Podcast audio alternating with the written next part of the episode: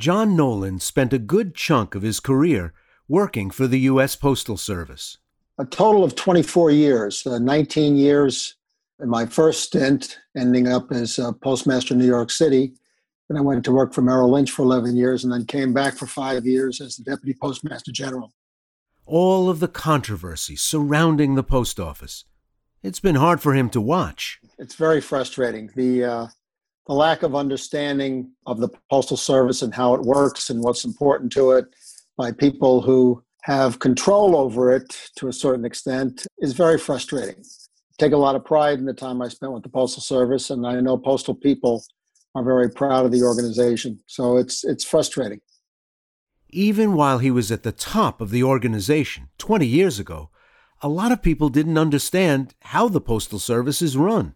You know, while it's not rocket science, it's not a simple process and a simple organization. It's very, very big, a lot of moving parts. And so you see over and over again the things that are just irrelevant being raised as big issues, and the important issues really not understood.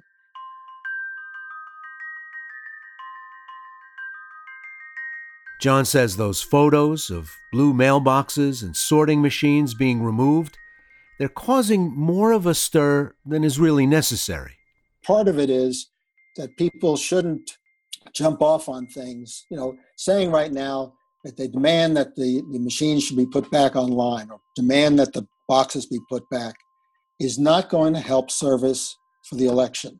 Period. End of discussion. It is not. Today on the show, what we're getting wrong about the post office and how a former deputy postmaster general thinks you should be planning to vote later this year. I'm Ray Suarez, filling in for Mary Harris. You're listening to What Next? Stick with us. This episode is brought to you by Discover. When it comes to your finances, Discover wants you to know they are the credit card that is always there for you. With 24 7 US based live customer service, everyone has the option to talk to a real person anytime, day or night. Yep, that means no more waiting for quote normal business hours just to get a hold of someone.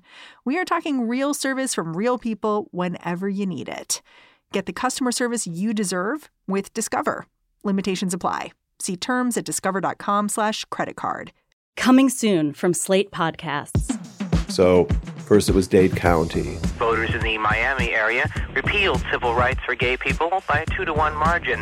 In the late 1970s, cities around the country began rolling back anti discrimination laws that protected gay people. And then it was Wichita, St. Paul, Eugene. Successful campaigns against the gay community, which shocked us all. A state senator from California watched the laws fall and saw an opportunity.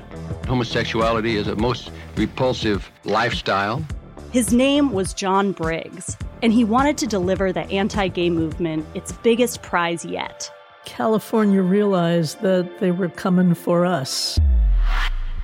I'm Christina Cauterucci. This season on Slow Burn, we'll explore how a nationwide backlash against gays and lesbians led to a massive showdown in California. Now it's something called Proposition 6, the Briggs Initiative. And It would call for firing any teachers in California who practice homosexuality. Your life as you knew it would be destroyed. We've got to fight back. We can't let this happen in California. The Briggs Initiative would be the first statewide vote on gay rights. Gay rights now! Gay rights. With so much at stake, young people became activists. We were all coming out all day long, every day. and activists became leaders. My name is Harvey Milk, and I'm here to recruit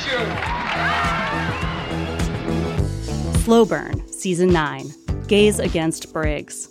Out May 22nd, wherever you listen.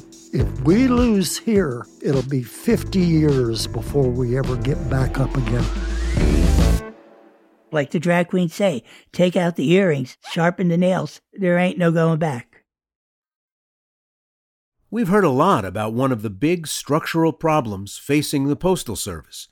Americans just aren't sending as many letters, rent checks, and birthday cards through the mail as they used to. This is what the USPS calls first class mail, and it has declined dramatically. Twenty years ago, the Postal Service was anticipating this. John Nolan was part of the team planning for it, but it still happened way faster than anyone expected. Well, back when I rejoined the Postal Service in 2000, we were right in the middle of a strategic planning effort. It was obviously anticipated that first class mail was going to be um, shrinking, and first class mail is the franchise. That's really where the Postal Service covers most of its uh, institutional costs. Uh, what happened was we, we set out a 10 year forecast, and uh, the losses that we saw uh, in first class mail happened in the first, I think, four years.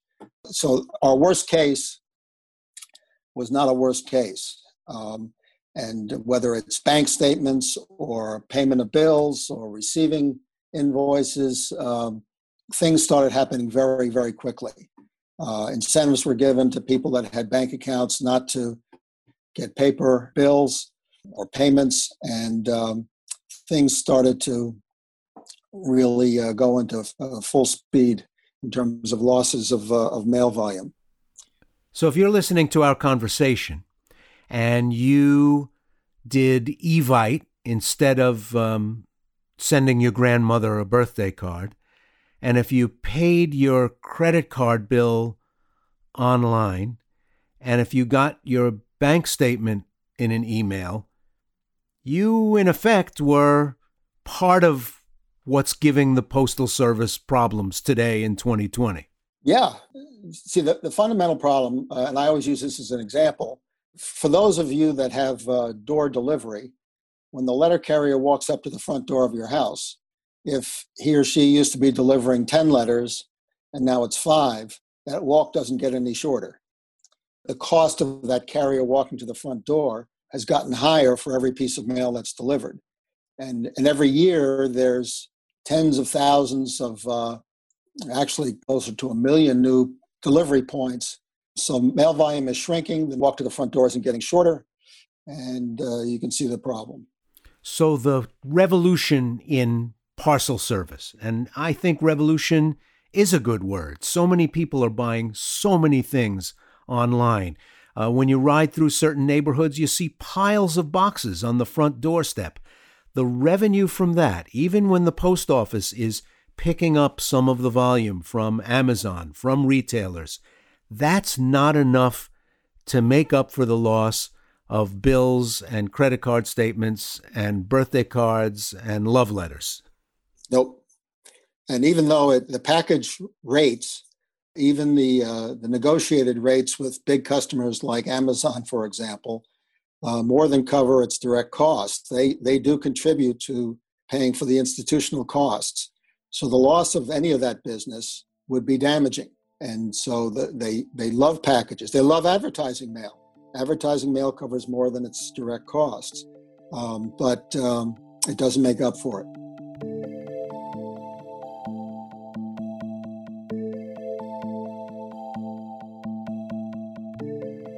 Let's talk about 2020.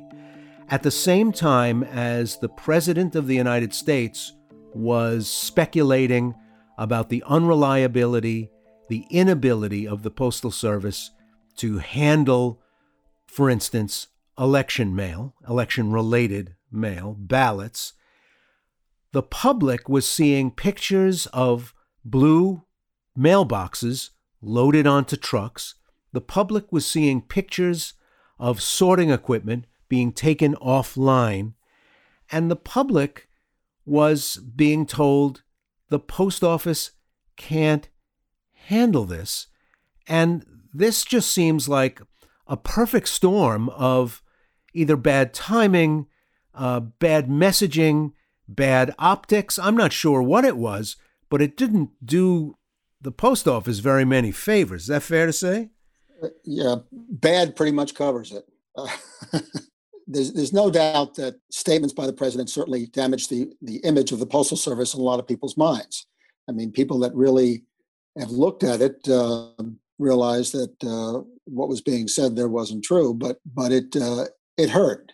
And then you have a postmaster general who comes in, who is a, um, a supporter of the president's, and the inference was immediately by people, uh oh, this guy's come in to trash the organization. And uh, lo and behold, then actions are taken that seem to support that notion, as you said, with the mailboxes and the sorting equipment. And so um, uh, the optics were terrible, and the uh, perception was that uh, the Postal Service was having service problems, and uh, those were caused by the actions taken by the Postmaster General. There have been service issues in certain areas, but Nolan says they have more to do with the coronavirus than anything else. Mail carriers were getting sick and going into quarantine, for example, and that slowed down mail delivery. But some of the Postal Service changes that have alarmed the public were planned before Louis DeJoy even took office as Postmaster General in May. So the problem that occurred was number one, you've got this perception of new postmaster general coming in, president wants to kill the postal service. Uh oh, here you go. And at the same time, you're running up to an election. And at the same time, you're in the middle of a pandemic and your service is suffering as a result of some specific things. And on top of that, there's very little or no communication to the mailing industry, uh, to the Congress, to the general public about um, uh, what's about to happen and why. The plans for the removal of the boxes and the equipment were set before the Postmaster General came in. Those boxes are not needed because the, they, they count the volumes coming out of those boxes and there just wasn't any volumes there. You can mail a letter at your house and the carrier will pick it up. And in terms of the sorting equipment, because of the drop in first class mail volume and the increased amount of time that that the Postal Service has to sort that mail, not only was the equipment not needed, it was in the way. Uh, with the increase in package business, that requires more space, and these machines take up a lot of space, not to mention the cost of maintaining them. So, in order to, to serve the package customers better, uh, let's get these pieces of equipment out of there so that we have room to sort the packages. Good idea operationally, looks terrible when it's occurring and at a time when you're not really communicating what's going on. So uh, was a whole lot of things uh, that came together that made this seem like a really, really bad idea. Could this have been helped if the Postmaster General or anybody from the USPS had spoken to the public about it?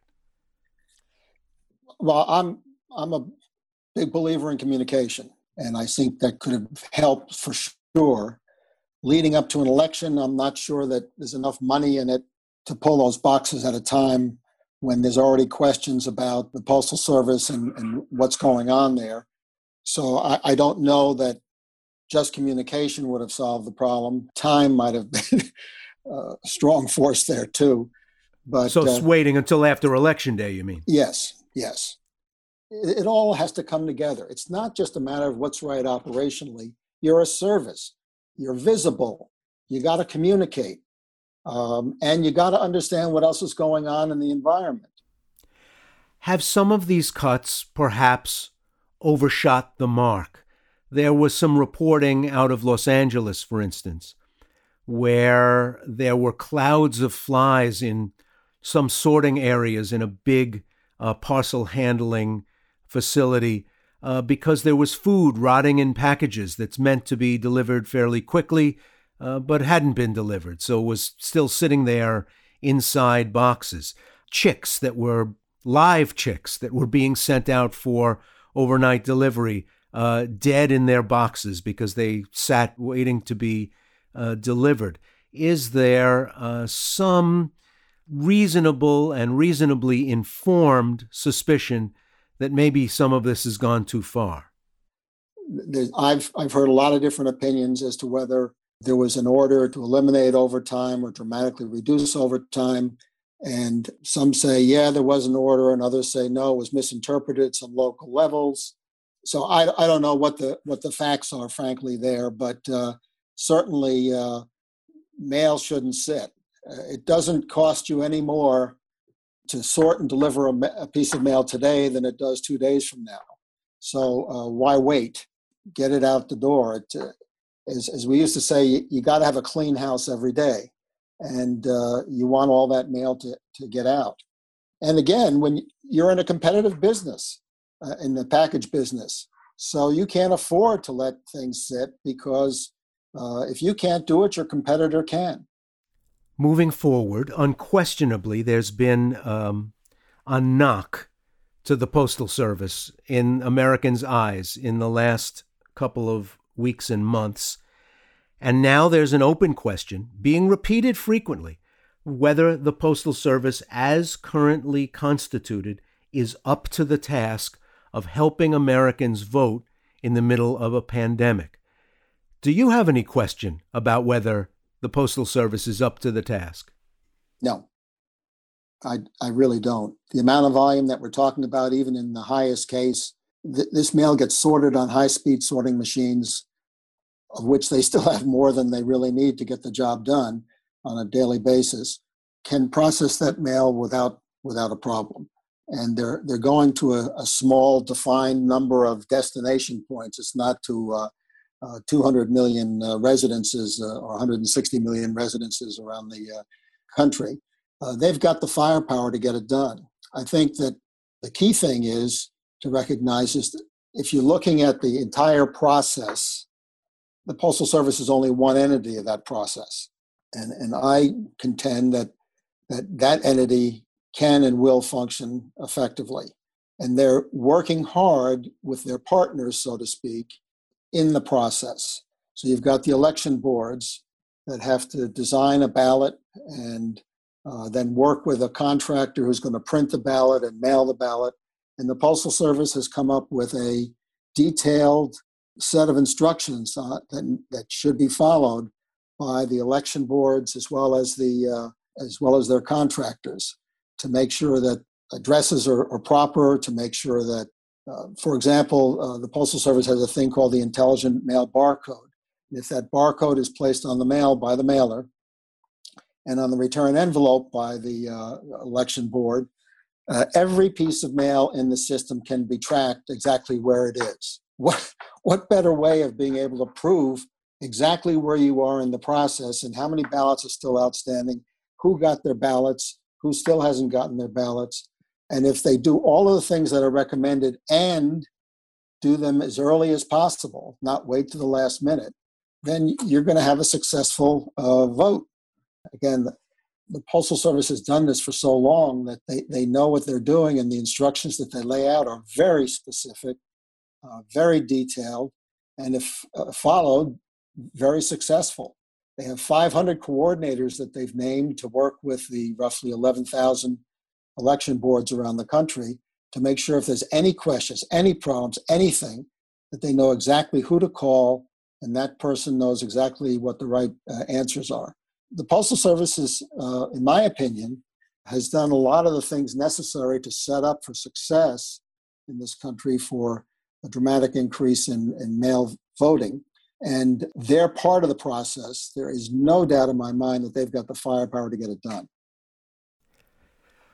Well, it seems to me that um, the challenge now is uh, kind of a hardware challenge and a software challenge. And let me explain what I mean by that. It sounds like the organizational and institutional challenge uh, is is one that you are confident can be handled uh, because just as a, a matter of course, it's easier to get things mailed from a hundred million places to go to a much much smaller number of places than it is to do the opposite to get them from a small number of places out to a 100 million.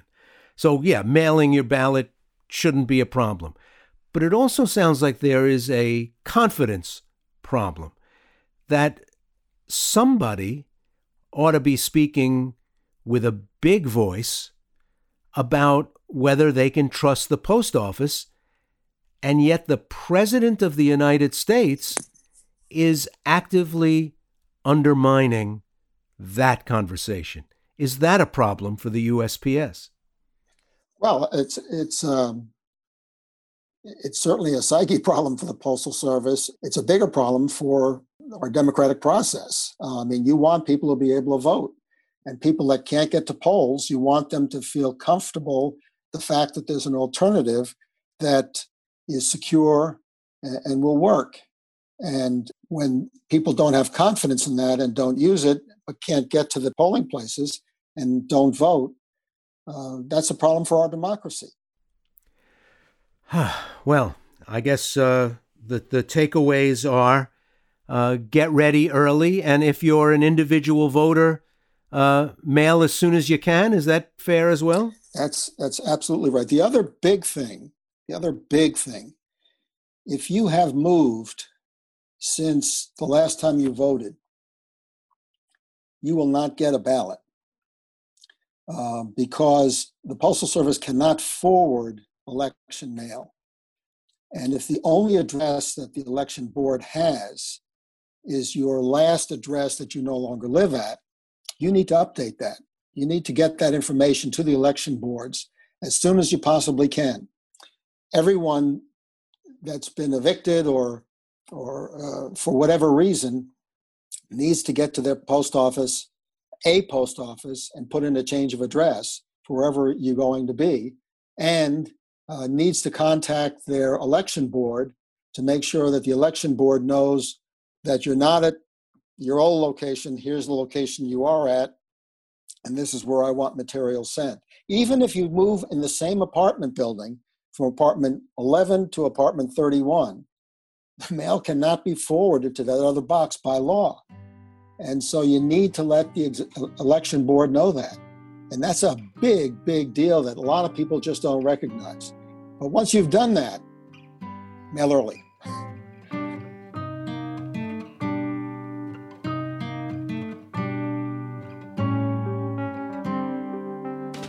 John Nolan, thanks a lot for sharing your expertise and your knowledge with us. Always a pleasure, Ray. John Nolan is the former Deputy Postmaster General with the U.S. Postal Service. That's the show. What Next is produced by Jason DeLeon, Danielle Hewitt, Mary Wilson, and Elena Schwartz. We're led by Alison Benedikt and Alicia Montgomery. Mary Harris will be back to host What Next tomorrow morning. I'm Ray Suarez signing off from guest hosting duties, but you can catch me on Twitter. I'm at Ray Suarez News. It's really been fun bringing you the program these past three weeks. I hope you'll look for me in the other places I pop up. Thanks for listening to What Next.